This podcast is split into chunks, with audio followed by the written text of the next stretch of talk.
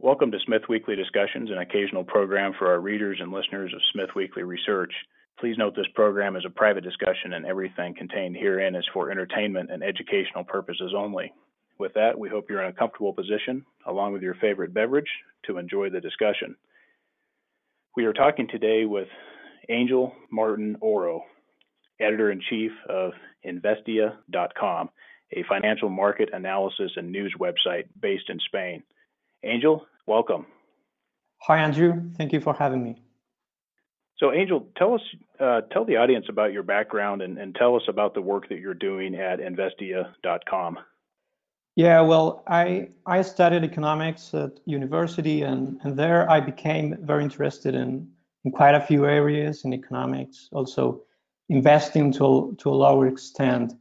And I tried in my university, I tried first uh, to to develop a, a theory about uh, economics in in a in a wide sense, and and I also became acquainted with uh, Austrian economics, which is a, a school of thought uh, quite outside of the mainstream of economics, and and after my university degree, I I tried to to develop an academic career with a with a PhD. I I started a PhD in economics, and I first focused myself on on topics like entrepreneurship, economic growth, economic development, also education policy.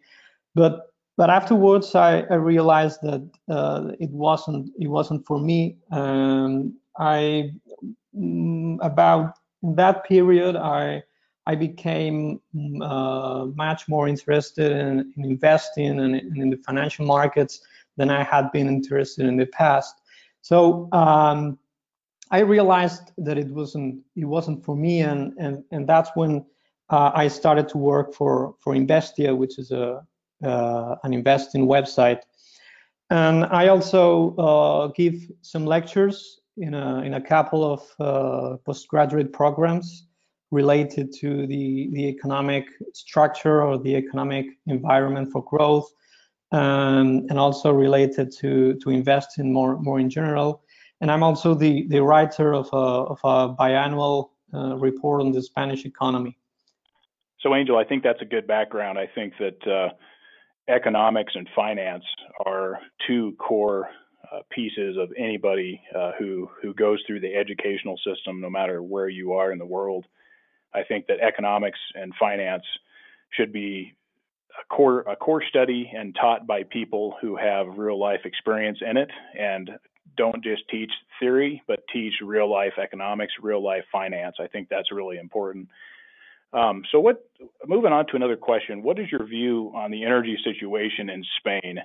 And can the spanish infrastructure going forward support a move away from nuclear power at this point in time well, I, I, think that the recent news uh, about the, the energy landscape in Spain are quite telling uh, because the socialist government is, is quite against nuclear energy and, and their ideology is, is, is quite against it. And they are uh, ideologically, they are leaning much more towards renewable energy uh, because of, uh, I mean, the, the green impacts and, and the and the allegedly uh, benefits that it has over the the environment. Um, but uh, it's it's it's very interesting what is going on because uh, while they're ideologically against nuclear energy, they are kind of admitting that that it's it's very difficult to do away with with nuclear energy. And and I think uh, it would be a, a very good uh, lesson, a very good exercise for, for the Spanish government to to to admit that that they will have to to do away with nuclear much later than than they than they would like to because uh, nuclear energy is uh, is a it's a very uh, useful part of the energy grid uh, in in in almost every country. And and if you have the the the infrastructure already built if you have uh, the the um, the the costs, uh, the the upfront costs, uh, you have it uh, financed already. Uh, I think you should you should go on with with with that, and and I don't think it's a it's a sensible uh, policy to to do away with with nuclear because renewable energy may be a, a very good energy source in the future, but but you have to to complement that source with uh, with other base load carbon free uh, energy sources like like nuclear. And and I think also uh, the the the the case of Germany is also quite telling in the sense that uh, they are they want to do away with nuclear too, and and they have found that it's very difficult to do it without restarting the, the carbon um, uh, emissions and the and the and the carbon energy uh, the carbon as an energy source. So um, I, I wonder why the energy uh, why the German government isn't isn't uh, planning to to continue with nuclear. And I think, I mean, it may be a political thing, uh, not a technical one. And it is one of the examples where uh, ideology trumps uh, mm, the, the, objective data and, and objective uh, stuff that uh, the, the technical stuff that, that the government should base on. Right. I think that uh, some of them think you know, why should the facts get in, in the way of a terrible idea like shutting down uh, nuclear plants in Germany, only to turn around and just go buy it from somebody else like France? And it's just it's just nuts. There's already enough energy problems with relation to Russia's supply of natural gas to the region, and Russia's you know kind of uh, stronghold on choking off Europe, uh, European energy, and here here you have some of these dumb decisions that get made about shutting down perfectly good operating plants uh, that are in perfect condition and continue to operate and provide carbon free energy.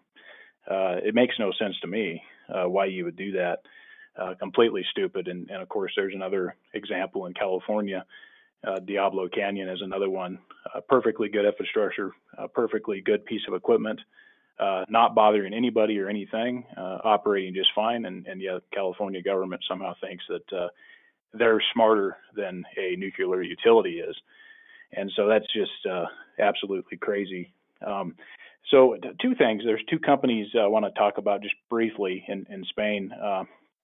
Iberdrola. Uh, I remember they had some projects, uh, expansion projects globally. Remember some projects out in uh, Oregon where they're expanding and doing solar panel projects in the United States. What's what's the role that Iberdrola has in Spain today? Uh, can you kind of share us a little bit of information about the company and kind of what they're up to?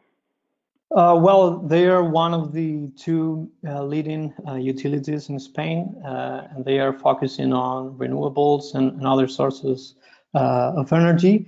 But I, I, don't I don't closely follow the the company, so I, am sorry I can't give you much information about it. But but I know that that uh, they've been very very focused on renewable energy for for quite a while and since I mean yeah one one or two decades about it so um, they are one of the leading uh, the, the the other one is is Endesa and and they are the two the two leading uh, utilities in Spain where where we're providing electricity for for the users so the other one, uh, we we've gotten a little bit of news on it. We're not sure how it's going to turn out, but uh, Berkeley Energia, uh, with their project uh, to try to develop a uranium mine in Spain, Salamanca.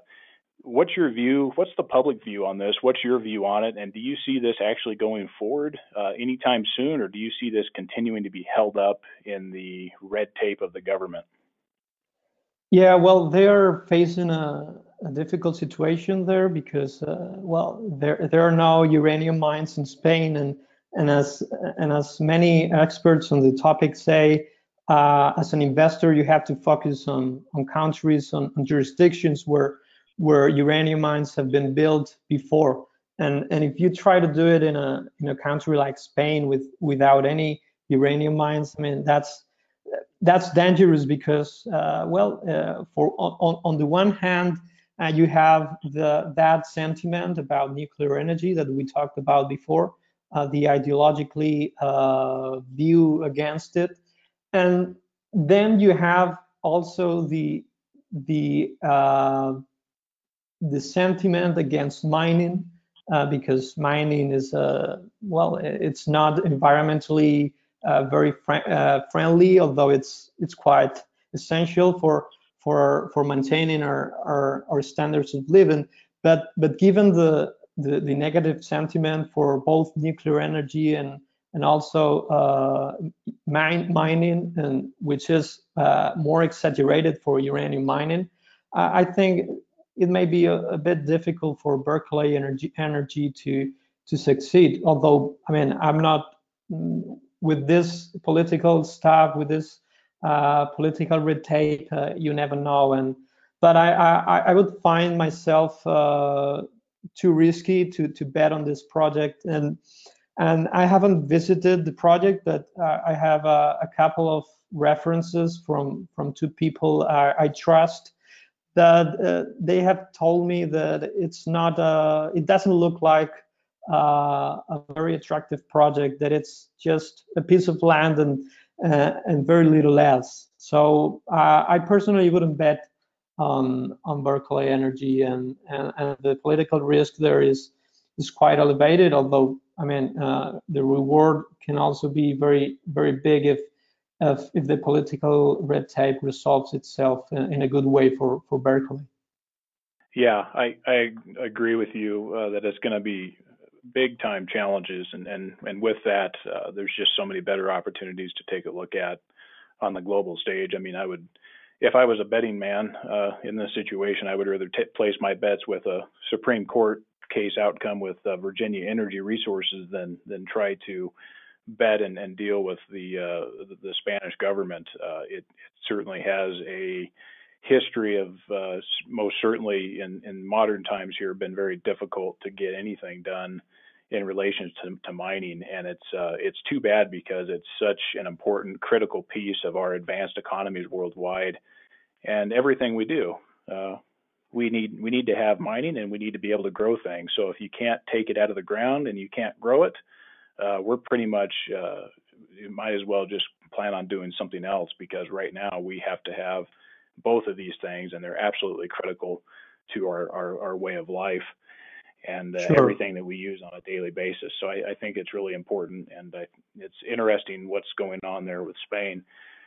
Um, so looking at, uh, we already kind of touched on a few things with, with related to Europe and, and nuclear sentiment. Um, flipping to the kind of the financial side with regards to investment in, in mining and, and specifically uranium, can you tell us about some of the institutional investors that you're aware of in Spain and, and nearby uh, that are looking at uranium investment uh, at this point? Can you give us some names and, and maybe uh, what they're focused on? Yeah, sure. I mean, there there are a few uh, Spanish fund managers who are finding uranium quite quite attractive. And the first one and the biggest one is uh, Azvalor Asset Management, uh, which is a which is a value-oriented boutique uh, that was founded a few years ago. But but the but the fund managers have a, a like a 20 20 year experience uh, investing, and, and they had um, they were working in a in, a, in another uh, fund management company uh, called Bestinver, but but then following uh, the exit of, uh, of the leading uh, fund manager there, Francisco Garcia Parames, which is who is a very well-known investor in Spain and, and also in Europe, they they parted ways and and, and they both and they found a different uh, two different um, asset man management firms. And here in with Azvalor, uh, they have been invested in, in a few uranium companies for I would say for one year or more or less.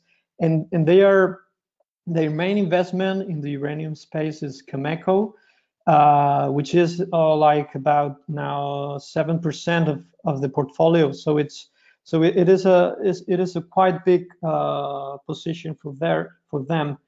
Um, they've also invested in Uranium Participation Corp for for a while, for one year more more or less, and uh, but it's a quite small position, position like uh, less than 1% of the portfolio. And then uh, they are also invested in Yellow Cake uh, after the after the IPO. I think they were one of the one of the IPO investors there. Uh, and as it is a very um, uh, a very small cap company. They have a, a very small position, like uh, have a have a percent in the company in the in the portfolio. But I think they are one of the the, the big investors there, like uh, having uh, like uh, some five percent of, of Yellow Cake company, and and then the their last buying in the uranium space was NextGen. Like I think it was uh, in the in the fourth quarter or the third the third quarter. They bought a, a small stake in in NextGen. So uh, all in all, they have about 10% uh, in in in the uranium investments, and Cameco is the is the first one. And they are, as I said, they are a big uh, investor here in Spain, and perhaps what big means is different in, in Spain uh, uh, as in as in, in the US because here in Spain they they have about one billion with a B uh, of assets under management in the the international strategy, uh, which is a, a very big uh, independent asset management firm in Spain, um, and they also uh, are very positive on natural resources in general. They have about 60% of the portfolio in commodities related companies. So, so this is a this is very interesting for me because it's not that they are uh, uh, an investor focused on natural resources traditionally. Uh, they have they are generalists and and they have invested mostly in Europe historically. So uh, it's quite telling that they are finding a lot of value in the commodity space and uh, and in the uranium space uh, particularly. And then we have a few smaller uh, investors uh, that are also betting on, on, uranium. We have a small SICAV, which is called Salmon Mundi, and they have they are also value oriented, but but they have a more global macro view too. And, and they have also about 10% of their portfolio in, in, in uranium investments, both in, in Denison Mines, NextGen, and also in Uranium, Uranium Participation Corp. Uh, but this is a, a, very small vehicle, like uh, 10 million of uh, AUM. And a third vehicle is um, Horos from the asset management firm called Horos, uh, with H. And this is, uh, they have uh, an Iberian fund, but the international fund is the, is the most interesting one for me and for uranium. And they also have about uh, 8% of their portfolio in uranium uh, through Uranium Participation Corp and Yellow Cake.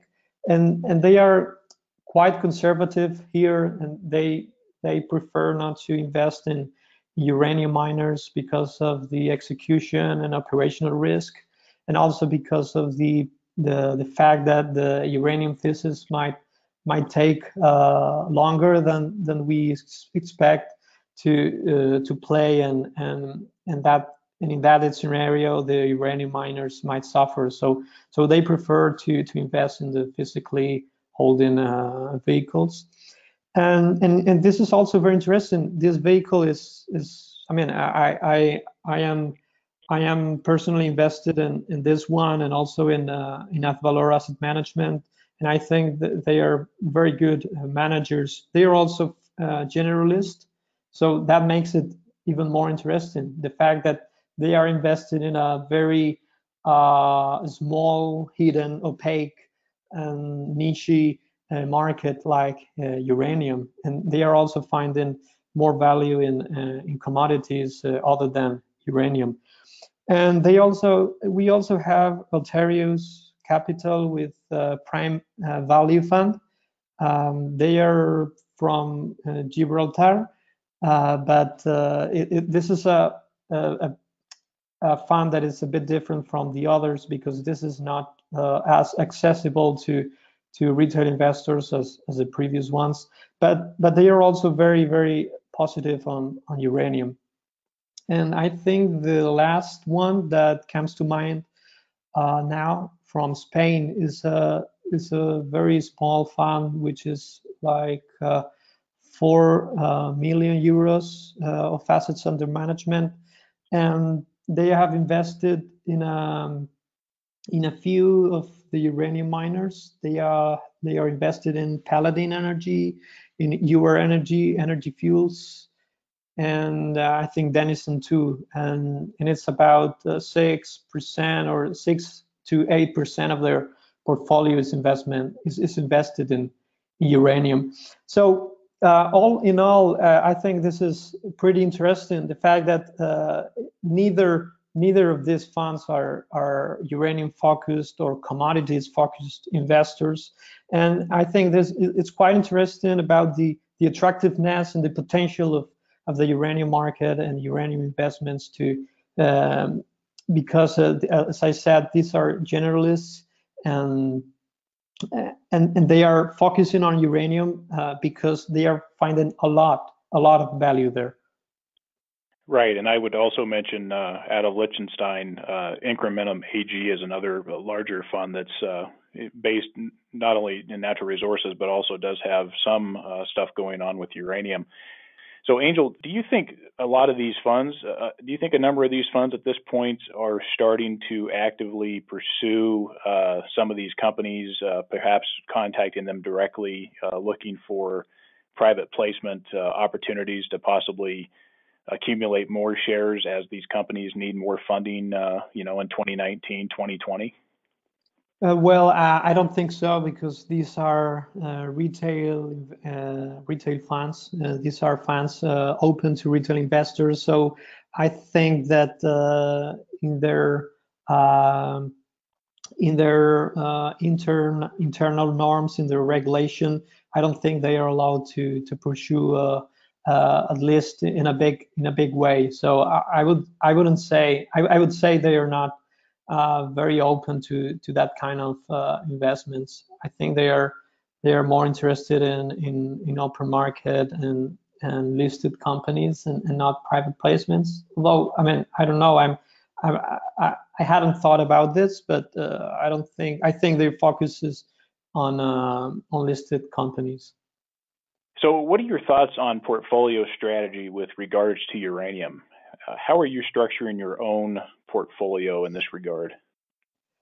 Uh, well, my, my own portfolio, uh, perhaps I will give you a, a flavor of uh, of my portfolio outside outside of uh, uranium because uh, uranium is a is a is a part of of my overall portfolio.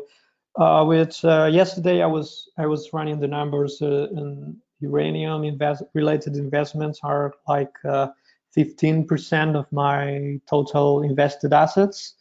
And uh, I have a, a, bigger part of that is uh, is invested through through mutual mutual funds like the ones uh, we talked about, and the the other part is is invested through through sh through shares through individual stocks. And in that particular segment of my portfolio, uranium investments are uh, like 35% of my my uh, stock portfolio. So so it's a it's a big part of my uh, stock portfolio, but it's not a dominant part. And uh, within the the the uranium portfolio, I am currently more focused on, on the U.S. Uh, because I I think uh, the the the catalyst of the section 232 is is quite uh, is quite interesting to play. And uh, and also because there are uh, list uh, at least a couple of producers there that are quite interesting. They are low cost and and they I think they they will they will uh, they will enjoy and they will um, behave very well in a in a in a rising market, but they would also um, stand with with a market that doesn't rise as rapidly as uh, as we would like. So so I'm currently focused on on the U.S. Uh, producers, and then I also have uh, uh, a couple of uh, of Canadian plays. one is Cameco, and the other is, is Denison and um, and also my my biggest position in, in, my uranium portfolio is is yellow cake because I think it's is, is the is the safest the safest play and and I and it's also the one that requires less uh, less time uh, to follow because it, it it only depends on the macro picture. Um, in contrast, the uranium miners uh, you have to you have to dig a, li a little bit deeper. You have to follow uh, the news closely. You have to make some to do some research on them. And uh, and I think for me it's it's quite uh, difficult to do that. And and yeah it's also uh, I would also like to point out that uh, I'm mostly uh, a second-hand dealer of ideas of investing ideas. I I I have very little time for for uh, a deep due diligence in both in the, in the macro picture and in the individual stocks. So I try to I try to be selective with my time dedicated to to the uranium space. And because I mean uh, uh, retail investors like me we have a job we have a family and we can't we can spend a whole lot of time uh, with researching this this stuff. And and I try to to be uh, active in this space. I try to read as much as I can, and and I'm also invested in in a few uranium miners, as I said. But but yellow cake is perhaps the the easiest one, and although it may have the the less uh, upside compared to the others, but it, but it also has the, the less risk. So uh, this is more or less uh, how I'm framing my uranium portfolio. But and and, and set, um, um, you, even I, I, said that um, I think that uh, also there are uh, other plays that may be very interesting, like uh, like uh, plays in Africa.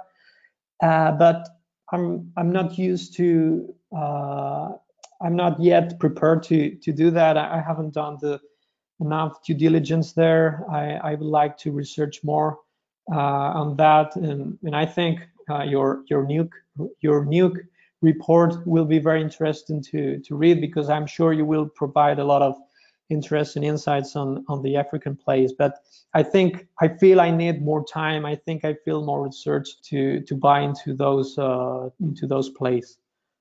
Right. Yeah, and I think that there's a you know as we continue down the road here, we have more and more time to discuss review and investigate these companies, and uh, that's that's a good thing because uh, you know as the market allows us to have more time to look at them without them, you know, taking off anytime soon. Uh, you know, you kind of get a chance to review again, twice, three times, four times, look over the same stuff, and come to decisions that maybe you didn't make or maybe you didn't have the same outlook, say in 2016 or 2017 when you first looked at the space. And so, with the different catalysts worldwide that are taking place, uh, I think that you know people need to look at the U.S. Uh, Section 232 catalysts. The U.S. has everything from producers down to explorers. Um, so you have that side, uh, and then of course looking out beyond the U.S., you have Canada, you have Africa, and you do have some stuff going on in South America, uh, Central and South America. And so I think that you know folks can begin to strategize on how they blend their portfolio with a mix of uh, different types of catalysts, whether it's timing, whether it's uh, Section 232, uh, timing being maybe that uh, there's a play or two in Africa that could potentially come online, uh, develop, and produce uh, during the cycle, whereas maybe maybe timing in a Canadian play may may take uh, many many many years to play out. You know, four, five, six, seven, eight years, whereas maybe in Africa it's maybe only a two to three year time frame. And so I think people need to look at a complete suite of different ways to blend a portfolio. The holding companies, like you mentioned, Yellow Cake is probably probably our favorite uh, when it comes to the holding companies. Um, so I think that there's a blend. You look at speculations, you look at developers, you look at different countries uh, for timing purposes, you look at Section 232 catalyst companies. Uh, I think there's a lot to be considered. And of course, uh, we're not perfect in our recommendations, but we think we've got a pretty good handle on it. And, uh, you know, it'll be interesting to see how things play out as Section 232 comes down, uh, hopefully this year. And uh, there's no further disruptions on getting that off our desk, and uh, and then going from there, looking at long-term contracting and so forth. So uh, you mentioned a couple companies, um, so I won't uh, twist you too much more on on that side. But uh, what other investment opportunities are you looking at, uh, maybe outside of uranium at this point? Uh, yeah, well, I, I, would also like to add that I'm quite new to the uranium and commodity space, and I started to to get interested in uranium in in 20, 2018. So so I, I've, I've tried to read a lot, but I'm I'm just uh, a new buy here. So I, I think I, I have to to to to learn a lot more about uh, junior mining, about mining in general, about uran, uranium. But I, I think that uh, we have, uh, we retail investors have a kind of, uh, uh we, we have been bene benefited by uh, the research that other people uh, Uh, have done, like uh, Mike Alkin. I mean, I, I, he is my my favorite source in, in the uranium space, and and I've learned uh, quite a lot of things through the, through him. I've listened to a lot of his podcasts and, and tried to and try to read or, or listen to everything that he he published. I even I even interviewed him in in at Investia, and I also published an interview with him at, at Seeking Alpha. So so your your listeners can can can read it. And I think we have benef- benefited a lot by by those uh, by those people, and I think that the macro picture. Uh, well, uh, I wouldn't say is clear because uh, there are also uncertainties, but I think that the, the macro picture is quite solid. In the in the in the individual stocks um, arena, I think it's it's more difficult to to to have a to have a strong view because, uh, as I said, I'm not uh, uh, I haven't I haven't been in the in this space of commodities and, and mining uh, for a long while. So so I, am trying to to to learn fast, but but it's not uh, but it's not enough. So uh, yeah, you asked about opportunities. Uh, I, I, will also mention a couple of U.S. Plays. I'm I'm also invested in, in, Energy Fuels, which I think is perhaps the best uh, the best one in the U.S. Uh, I, I, haven't invested in the smaller U.S. plays, the ones like Encore, Appia, Laramide. I'm not there yet. Yeah, it, it might take me some time to to get there. Perhaps I, I would first uh, try to to study a little bit the, the African plays like Paladin, GoviEx, or, or Deep Yellow. Um, and in the US, I have, I think I have enough exposure. Uh, I, I have also exposure to Ur-Energy, uh, which I think may be an underappreciated company. Uh, this one has been cash flow positive for in, in the last few years, and people talk about it uh, much less often than energy fuels. And, and I think they are well protected with their contracts until 2021. So so they might uh, they might behave quite well if the uranium uh, thesis doesn't play out as as fast as, as, as we would like. And then I I think I, I I also have to mention that I I am still invested in UEC, uh, which I think which uh, we have talked about it uh, some time. Uh, and yeah, well, I think uh, it might be a, a, mistake from my part because, uh, well, it, it, was the, the first uranium company that I bought uh, when I started to to research on the on the sector and and I found it that they have quite a lot of upside that the management seem to be seem to have skin in the game. Amir seemed to be uh, uh, invested in the in his own company. But I mean, as as time has gone by, I've realized uh, a few things, and and these have haven't been as pretty as as I as I first thought. But yeah, it might sound a little bit contradictory, but I'm still holding uh, my shares, perhaps because um, I think there there may be a, a, lot of upside in a um, in a favorable Section 232 resolution, and and also because uh, at these prices, um, I don't I don't think the the downside might be uh, much uh, much higher. So I'm still holding, although I'm not very comfortable, and and I might uh, sell it when I find a best uh, alternative. Well, sure. I, I would just say that uh, for us, uh, you never stop learning, and it doesn't matter if you've been in the business or researched, uh, been in natural resources for 40 years, 30 years, 10 years. It doesn't matter. Uh, you know, for us, we've studied natural resource sector uh, here at Smith Weekly Research, uh, uh, kind of officially and heavily in 2015 onward, which proved to be fairly good timing with regards to what happened in 2016 across the natural resource space. and then, of course, prior to that, I had been involved with the sector personally uh, from an investment standpoint uh, since about 2009. Um, and so you know, it's been a long time going, but we still every day we learn something new. And as time goes on, and as we study more and more, uh, we tend to form uh, opinions and, and, methods on how we evaluate these companies.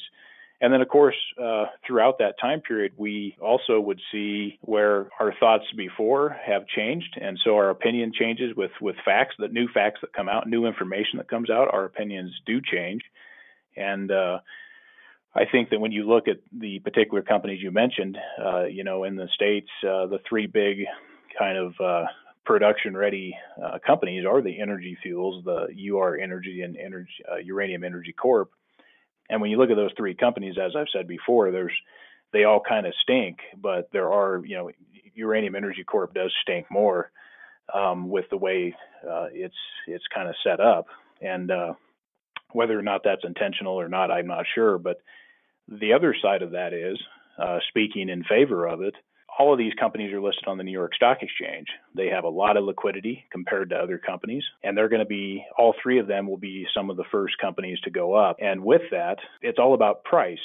And if Uranium Energy Corp is cheap and is cheaper and cheaper, then it's about price. So if you can buy these this company at a low price, your risk is reduced even even if maybe it's arguably not very well managed, you can still do quite well making money uh, if you get in at the right price, and that is everything in the sector is all about price and more. And so if you can get in at the right price uh, when sentiment is low, you can do well. And on top of that too, these are the three games in town. Uh, speaking of the United States, so each one of these companies will go up. I think at this point, I think the only debate is is which one will go up more. Um, so you know whether you know whether we you know we don't uh, cover uh, Uranium Energy Corp anymore. Uh, we sold it, I believe, in October 2018 for a gain. But you know, uh, if it gets cheap enough again, we would look at it, irrespective of what management does. Uh, if it's cheap enough and the company maintains its New York listing, uh, we would consider looking at it again if it gets cheap enough. So I think that folks that picked it up at a low price are probably going to do well. Um, so I think you kind of have to put those different aspects into perspective when you look at these companies. Now, you also mentioned uh, your UR Energy. Uh, this company has some room to run. If you look at the market cap of this company compared to Energy Fuels, this company can literally double in price, if not more, and still be a smaller market cap than Energy Fuels. And so I think that UR Energy is another value proposition that can potentially do quite well, and it has a New York listing that's kind of my two cents on it, uh, Angel. I think that uh, there's a number of pieces that need to go into the consideration. Um, so outside of the U.S., is there anything else that you kind of like uh, with uranium companies? And then after that, uh, if there is anything, what other sectors are you looking at uh, outside of uranium that you like? Uh, well, outside of the U.S. in uranium, I think the the Canadian place I, I am also invested in, like Cameco and in Denison mines. Uh, well, I, I think uh, Cameco is is the, the, the the one play that one has to. I think one has to play if if, one has to uh, uh, wants to have exposure to the sector without uh, having a, a, big risk. Although the the upside is not is not as big, but I mean uh, I think that a blended approach to to the uranium portfolio is is is good, and and they also have uh, as as Tim as the CEO of Cameco said yesterday, they they also have a uh, quite a good of an upside in, in the U.S. if Section 2, 232 uh, comes up uh, in a favorable manner. So so they all they also have some U.S. U.S. exposure. And then I, I also wanted to to be exposed in the in the Athabasca Basin uh, through Denison Mines because they are, uh, I think, they are very well managed. They are part of uh, of the Lundin Group, uh, which is a um, is not a guarantee, but it's it's it's it's perhaps the best as it gets and uh, and they are also very low cost uh, if the if the PFS if the if the latest PFS is is is valid they are very low cost and, and they although they will not be producing until uh, five years on the road or or even more but I think uh, I want to to to be exposed to to, to the developer space to the developer subsegment and also in in the Athabasca Basin, which is uh, which is the the, the go-to uh, place in in the world. And as I said, I would I would like to to look at the African place, but uh, I I think I need much more time. And then outside of uh, uranium, I think in I in these sectors that I'm going to mention, I I only have an intuition. I haven't uh, well researched them, and as I said, I'm a second-hand dealer of investing ideas. I, I read, I track a lot of uh, fund managers, uh, and I try to to to get an idea of, of where the opportunities may be. And um, but I think that the oil, the oil sector, may be a a good opportunity. Uh, perhaps uh, the exploration and production. I don't I don't know, but uh, perhaps in the offshore oil services uh, I think that demand will have to will have to grow because it's it's a it's a big chunk of the of the oil market and and and only with the with the onshore with the shale plays uh, the oil supply will not be enough to to satisfy the the, the growing demand so i think uh, in the oil space there there might be some good opportunities perhaps in in offshore contractors and i've also seen uh, uh, the some of the fund managers that I spoke about, they are also positive on on, on this uh, subsegment. They are they are long ENSCO, for instance, or, or Diamond or or, or Trans Transocean. Um, and uh, also, uh, I'm getting interested, and I've been getting interested in in the shipping the shipping space. Uh, and I also own a, a company that has done very very very poorly in the in the last uh, year. Uh, it is the Teekay Teekay Group, and um, this was uh, this is still is a very big bet of of one of the uh, biggest independent asset managers in Spain, uh, Cobas Asset Management. I I mentioned uh, before, and um, this is a holding company that has three daughters. That has one, uh, the main and the biggest uh, daughter of this uh, Teekay group is Teekay LNG, uh, which is dedicated to the transport of, of LNG to, to the world. And this is a very, I think, value, a very robust value proposition. And they have long-term contracts for shipping LNG and they have been investing quite a lot of money in the last few years. And uh, their growth uh, projects are almost done. And, and and the only thing that is coming up is is the is the cash flow from from those investments from those investments. So i think that uh, those cash flows uh, when when they arrive which is uh, very very soon i think they will they will show that the company is very very cheap and and and this also will benefit the the, the parent company Teekay Teekay Corporation. And they also have a, a daughter that is uh, TNK uh, Teekay Tankers, which is oil tankers. This is one of the um, one of the worst uh, segments of the market in the in the recent years, but it might it might be a, a good bet on on in the following years, perhaps the shipping segment and, and the, the oil tankers. And the other daughter of the Teekay group is, is, is Teekay uh, Offshore Oil, uh, which is the ticker TOO. And this is partially owned by Teekay only because uh, Brookfield Partners entered there and, and they are managing the company now. But it, it is exposed to the offshore oil market. So I think by by owning Teekay Corporation, I think I am I am exposed to to a few trends that I'm interested in, like oil tankers, like LNG growth, and and the offshore market.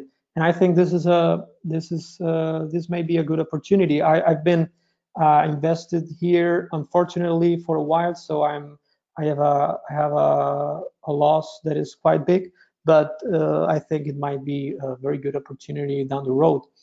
And then also I am I'm interested in the auto sector in Europe.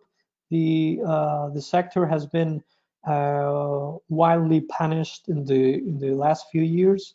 There are a lot of doubts regarding the the risks about disruption, about the electric vehicles, about the autonomous vehicles, about the the economic and business cycle. There are a lot of worries there that I think they're mostly or or even more uh, priced in uh, in the in the stock prices. So I think that the sector is is quite cheap, and, and there are also very interesting companies, very cheap companies, and and and I think that the sector may be a very good bet if you believe that uh, the European um, economic cycle is not is not going to go through a very sharp recession and only a, a slowdown in growth. And I think, uh, and even in, and even if there's a recession, I think uh, the stocks might might might have already priced that in. So I think they they might be also a good opportunity.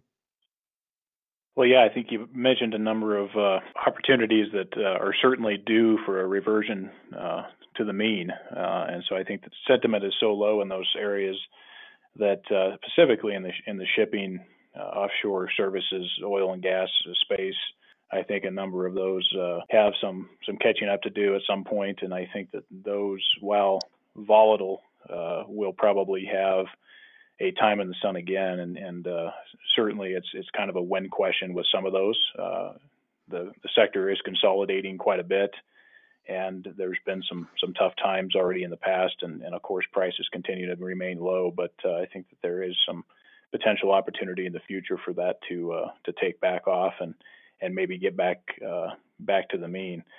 Um, so on another subject, what do you think? Uh, where do you think the big market is headed in 2019. Uh, do, you, do you see that the markets are going to hold up, specifically in the U.S. and, and Europe, or, or, what do you see going forward with the big market? Uh, yeah, well, that's a very complicated question, and, and the prediction of, uh, of markets in the short term is a pure speculation. But uh, I, I will I will try to give you a, a flavor of, of my thoughts about the, the, the overall market and before that, I let me let me tell uh, let me tell you that uh, I in my personal investments I try to uh, I try to be as uh, a value focused uh, investor, but I also have a, um, a, a wide interest in the in the global macro picture and also in a, in other uh, investing styles. So um, although I I mostly value I'm mostly trying to to pick stocks both through my uh, shares and then through through different uh, mutual funds, which which do it for me.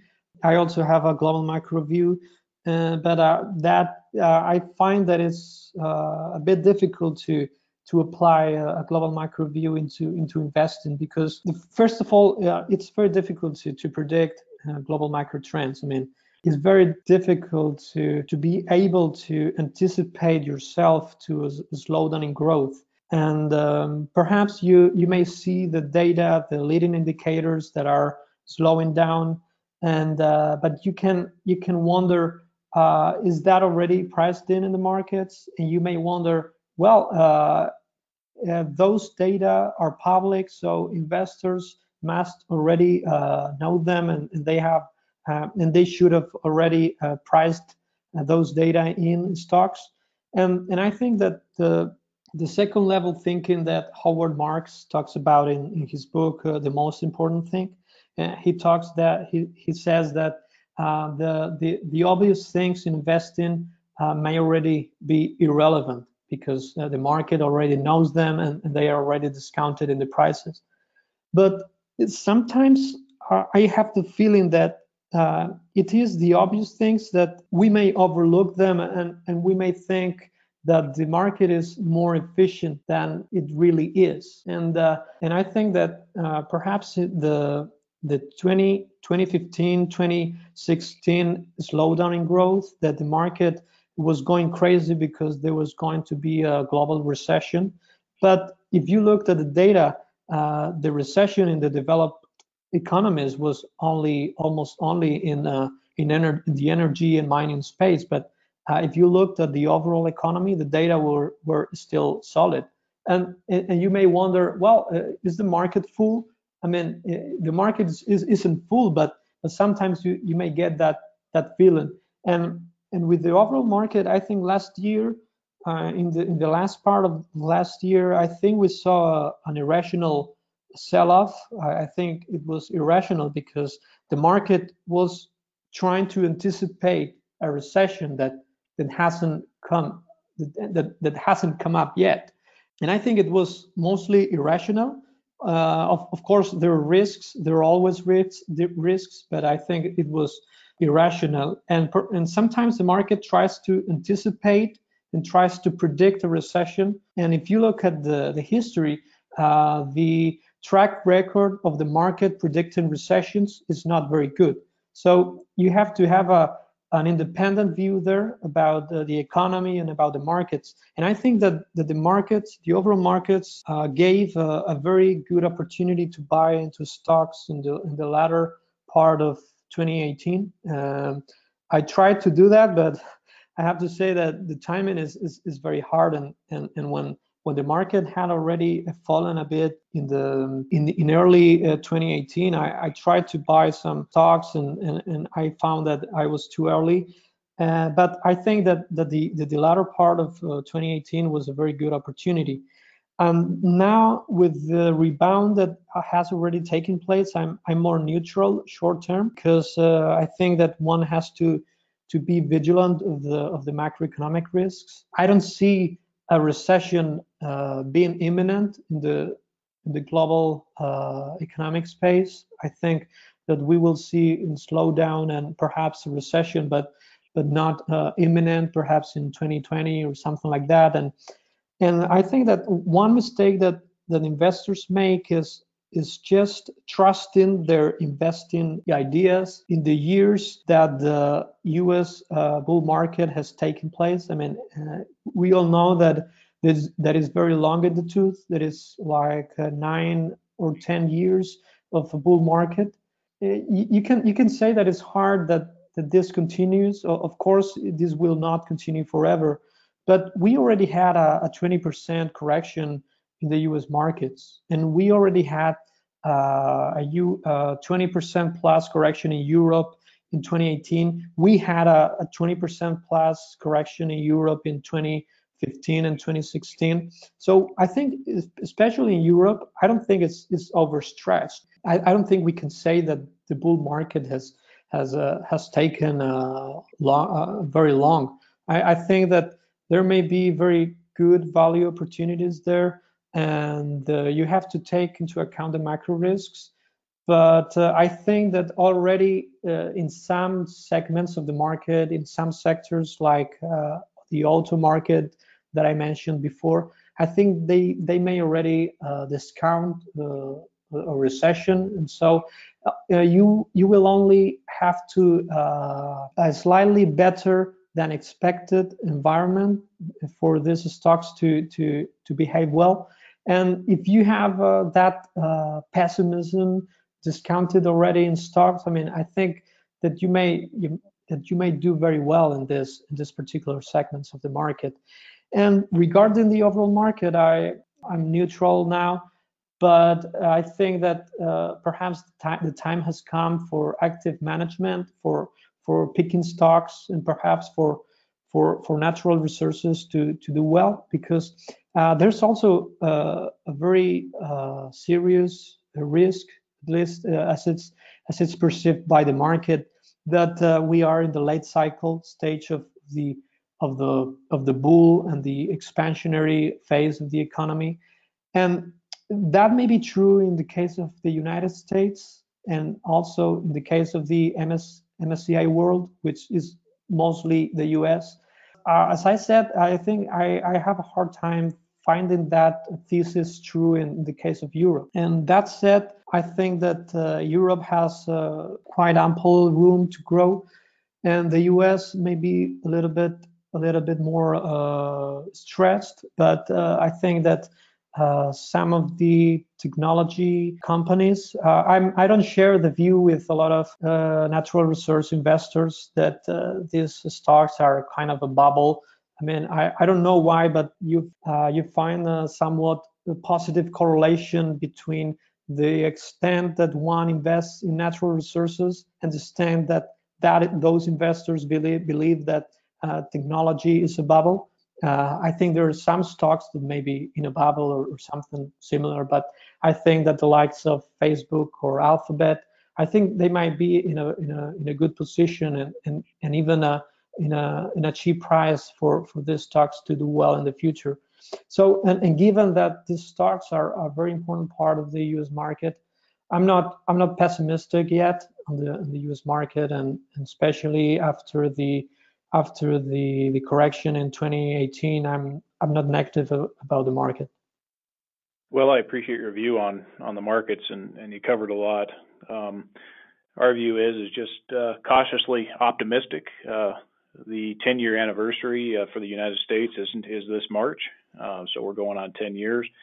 So we would just say, short of natural resources uh, and uranium, we say cautiously optimistic going forward. Make sure you have cash, and uh, we'll see what the Fed does uh, next as far as their uh, monetary ideas, and we'll go from there. Um, so you're on Twitter. how can people best get in touch with you? Well, yeah, my my Twitter handle is uh, a underscore Martin Oro. I will spell it a underscore M A R T I N O R O. That's my Twitter handle. I'm I'm very active there, although I I mostly publish in, in Spanish, but I also try to publish some some things in, in English. So I'll I'll be glad for you to follow me. Yeah, and the audience should uh, should reach out there on Twitter. You're you're pretty active. Uh, so Angel, uh, we appreciate the uh, time you took today to talk with us. Thank you for having me, Andrew. It's been a pleasure.